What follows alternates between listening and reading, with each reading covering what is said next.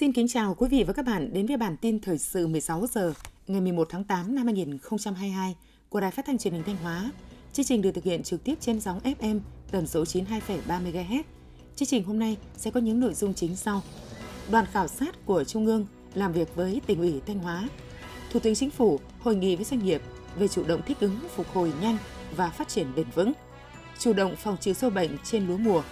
Tiếp đó là phần tin trong nước Trước hết, mời quý vị và các bạn nghe phần tin trong tỉnh. Sáng nay, ngày 11 tháng 8, đoàn khảo sát số 4 của Trung ương do Thiếu tướng Nguyễn Văn Gấu, Ủy viên Trung ương Đảng, Ủy viên Quân ủy Trung ương, Phó chủ nhiệm Tổng cục Chính trị Quân đội Nhân dân Việt Nam dẫn đầu đã làm việc với tỉnh ủy Thanh Hóa, khảo sát kết quả 10 năm thực hiện nghị quyết Trung ương 8 khóa 11 về chiến lược bảo vệ Tổ quốc trong tình hình mới. Tiếp và làm việc với đoàn về phía tỉnh Thanh Hóa có các đồng chí Đỗ Trọng Hưng, Ủy viên Trung ương Đảng, Bí thư tỉnh ủy, Chủ tịch Hội đồng Nhân dân tỉnh, Trịnh Tuấn Sinh, Phó Bí thư tỉnh ủy. Trong 10 năm qua, tỉnh Thanh Hóa đã tổ chức quán triệt, thực hiện nghiêm túc nghị quyết Trung ương 8 khóa 11 và đạt được những kết quả quan trọng. Các cấp ủy, chính quyền từ tỉnh đến cơ sở đã xây dựng các chương trình hành động phù hợp, phân công trách nhiệm cụ thể trong triển khai, kiểm tra đôn đốc thực hiện, chỉ đạo các lực lượng vũ trang cụ thể hóa các nội dung nghị quyết thành các biện pháp công tác, nhiệm vụ trọng tâm để đảm bảo an ninh quốc gia, giữ gìn trật tự an toàn xã hội trên địa bàn – tạo môi trường ổn định cho thực hiện thắng lợi các nhiệm vụ chính trị của tỉnh. Đặc biệt tỉnh Thanh Hóa luôn chú trọng thực hiện nhiệm vụ phát triển kinh tế gắn với bảo vệ an ninh quốc phòng và giữ vững các giá trị văn hóa truyền thống tốt đẹp. Nhờ đó, tình hình kinh tế xã hội của tỉnh luôn giữ được ổn định và phát triển toàn diện. Nhiều chỉ tiêu quan trọng đạt kết quả cao trong nhóm dẫn đầu cả nước. Phát biểu tại buổi làm việc, Thiếu tướng Nguyễn Văn Gấu ghi nhận và đánh giá cao sự quan tâm tập trung lãnh đạo chỉ đạo của tỉnh ủy Hội đồng Nhân dân, Ủy ban dân tỉnh Thanh Hóa đối với việc xây dựng, củng cố thế trận quốc phòng toàn dân, thế trận biên phòng toàn dân, thế trận an ninh nhân dân, gắn với thực hiện các nhiệm vụ phát triển kinh tế xã hội. Cùng với đó, cấp ủy chính quyền từ tỉnh đến cơ sở đã làm tốt công tác giáo dục, nâng cao ý thức nhân dân về nhiệm vụ bảo vệ Tổ quốc trong tình hình mới. Sáng nay, Thủ tướng Chính phủ Phạm Minh Chính đã chủ trì hội nghị trực tuyến với cộng đồng doanh nghiệp và các địa phương về chủ đề chủ động thích ứng, phục hồi nhanh và phát triển bền vững. Dự hội nghị tại điểm cầu trụ sở Chính phủ có các đồng chí Phó Thủ tướng Chính phủ Lê Minh Khái, Lê Văn Thành, lãnh đạo các bộ ngành trung ương và đại diện các doanh nghiệp, tập đoàn tiêu biểu. Dự hội nghị tại điểm cầu tỉnh Thanh Hóa có các đồng chí Đỗ Minh Tuấn, Phó Bí thư tỉnh ủy, Chủ tịch Ủy ban nhân dân tỉnh, Nguyễn Văn Thi, Ủy viên Ban Thường vụ tỉnh ủy, Phó Chủ tịch thường trực Ủy ban nhân dân tỉnh. Phát biểu kết luận hội nghị, Thủ tướng Phạm Minh Chính chia sẻ với những khó khăn thách thức, sự hy sinh của cộng đồng doanh nghiệp khi vừa thực hiện trách nhiệm xã hội, vừa duy trì sản xuất kinh doanh trong suốt 2 năm qua. Thủ tướng nhấn mạnh, mục tiêu hàng đầu hiện nay là ổn định kinh tế vĩ mô, kiểm soát lạm phát, thúc đẩy tăng trưởng, đảm bảo các cân đối lớn, thúc đẩy các loại thị trường phát triển mạnh mẽ, giữ vững ổn định chính trị, đảm bảo an toàn trật tự xã hội để doanh nghiệp yên tâm sản xuất kinh doanh, mở rộng thị trường. Thủ tướng Chính phủ yêu cầu tất cả các bộ ngành địa phương tổng ra soát lại các khó khăn vướng mắc của các doanh nghiệp, có kế hoạch xử lý kịp thời hiệu quả theo thẩm quyền, tập trung giải ngân vốn đầu tư công để dẫn dắt khơi thông các nguồn lực của xã hội, làm tốt công tác nắm tình hình, nghiên cứu dự báo, cung cấp thông tin kịp thời, giúp doanh nghiệp tìm kiếm mở rộng thị trường, đa dạng hóa sản phẩm đổi mới công nghệ, tháo gỡ những rào cản về pháp lý đã tồn tại từ lâu nhưng chưa giải quyết, làm cản trở hoạt động sản xuất kinh doanh đẩy mạnh kết nối cung cầu lao động, đào tạo nâng cao chất lượng nguồn lao động, đáp ứng nhu cầu của thị trường, đẩy mạnh quy hoạch, đầu tư xây dựng kết cấu hạ tầng, nâng cao năng lực và sức cạnh tranh của nền kinh tế, tiếp tục cải thiện môi trường đầu tư kinh doanh, cải cách thủ tục hành chính, nâng cao năng lực cạnh tranh quốc gia, đồng thời triển khai đồng bộ hiệu quả các giải pháp kiểm soát dịch COVID-19, tăng cường triển khai các chính sách hỗ trợ doanh nghiệp một cách hiệu quả thiết thực. Thủ tướng Chính phủ kêu gọi cộng đồng doanh nghiệp doanh nhân tiếp tục phát huy truyền thống tốt đẹp của dân tộc, đoàn kết, đồng cam cộng khổ, chia sẻ cùng với đất nước nhân dân, quyết tâm vượt qua khó khăn thách thức hiện nay chủ động đổi mới mô hình sản xuất kinh doanh, tái cấu trúc lại doanh nghiệp gắn với chuyển đổi số, nâng cao sức cạnh tranh của mỗi doanh nghiệp, hướng tới mục tiêu phát triển nhanh, hiệu quả, bền vững. Ban vận động quỹ hỗ trợ chương trình xây dựng nông thôn mới kiểu mẫu Liên đoàn Lao động huyện Đông Sơn giai đoạn 2020-2025 vừa tổ chức trao trang thiết bị nhà văn hóa cho thôn 3, xã Đông Quang, gồm một chiếc TV trị giá hơn 14 triệu đồng và trao một bộ loa đài trị giá 20 triệu đồng cho thôn Hạnh Phúc Đoàn, xã Đông Nam. Thực hiện chương trình mục tiêu quốc gia xây dựng nông thôn mới, thời gian qua, các cấp công đoàn huyện Đông Sơn đã phát động sâu rộng, phát huy tính chủ động sáng tạo, gương mẫu, tham gia các hoạt động xây dựng nông thôn mới của lực lượng công nhân viên chức lao động. Từ nguồn quỹ này, Liên đoàn Lao động huyện Đông Sơn tiến hành hỗ trợ trang thiết bị cho các nhà văn hóa thôn, góp phần cùng địa phương hoàn thành mục tiêu xây dựng nông thôn mới kiểu mẫu.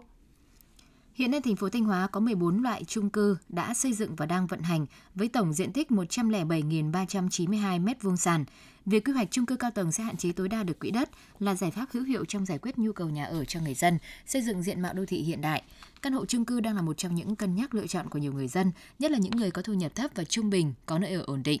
Do đó hiện nay trong quy hoạch phát triển, Thanh Hóa đang tiếp tục quy hoạch và giả soát thêm một số dự án chung cư mới, cung cấp ra thị trường đa dạng hơn các phân khúc căn hộ để phù hợp với đông đảo người tiêu dùng.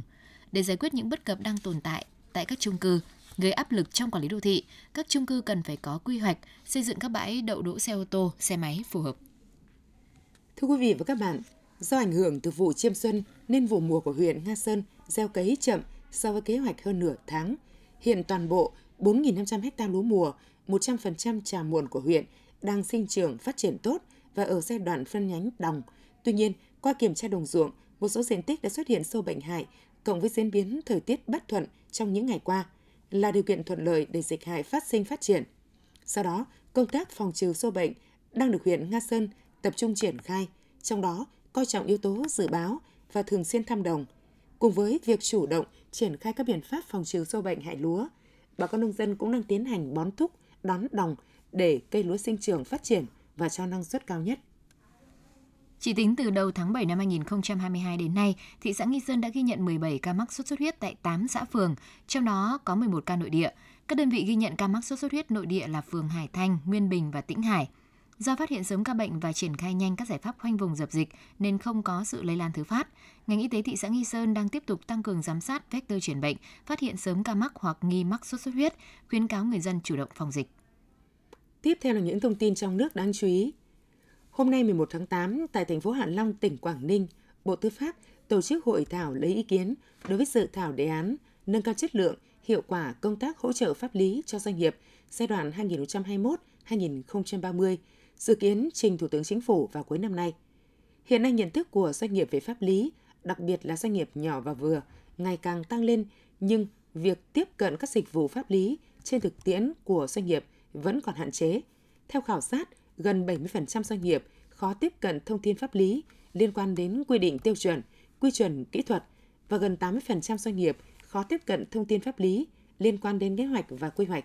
Tại hội thảo, nhiều đại biểu đã đưa ra những ý kiến đóng góp để hoàn thiện, nâng cao chất lượng, hiệu quả công tác hỗ trợ pháp lý cho doanh nghiệp, như cần hoàn thiện cơ sở pháp lý về các hoạt động hỗ trợ pháp lý cụ thể cho doanh nghiệp, nâng cao nhận thức, năng lực pháp lý, phát triển hệ sinh thái hỗ trợ pháp lý cho doanh nghiệp, giải pháp xã hội hóa hoạt động hỗ trợ pháp lý, lồng ghép kết hợp các chương trình, đề án hỗ trợ doanh nghiệp.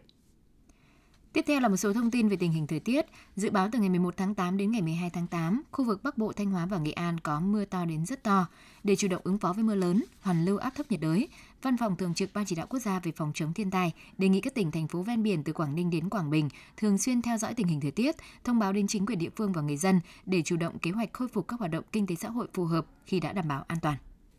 Bộ Giao thông Vận tải vừa có văn bản gửi Tổng cục Đường bộ Việt Nam, Cục Hàng hải Việt Nam, Cục Đường thủy Nội địa – Cục Đường sắt, các sở giao thông vận tải và Hiệp hội Vận tải ô tô Việt Nam yêu cầu bảo đảm an toàn khi vận chuyển hàng hóa bằng xe ô tô trên đường bộ.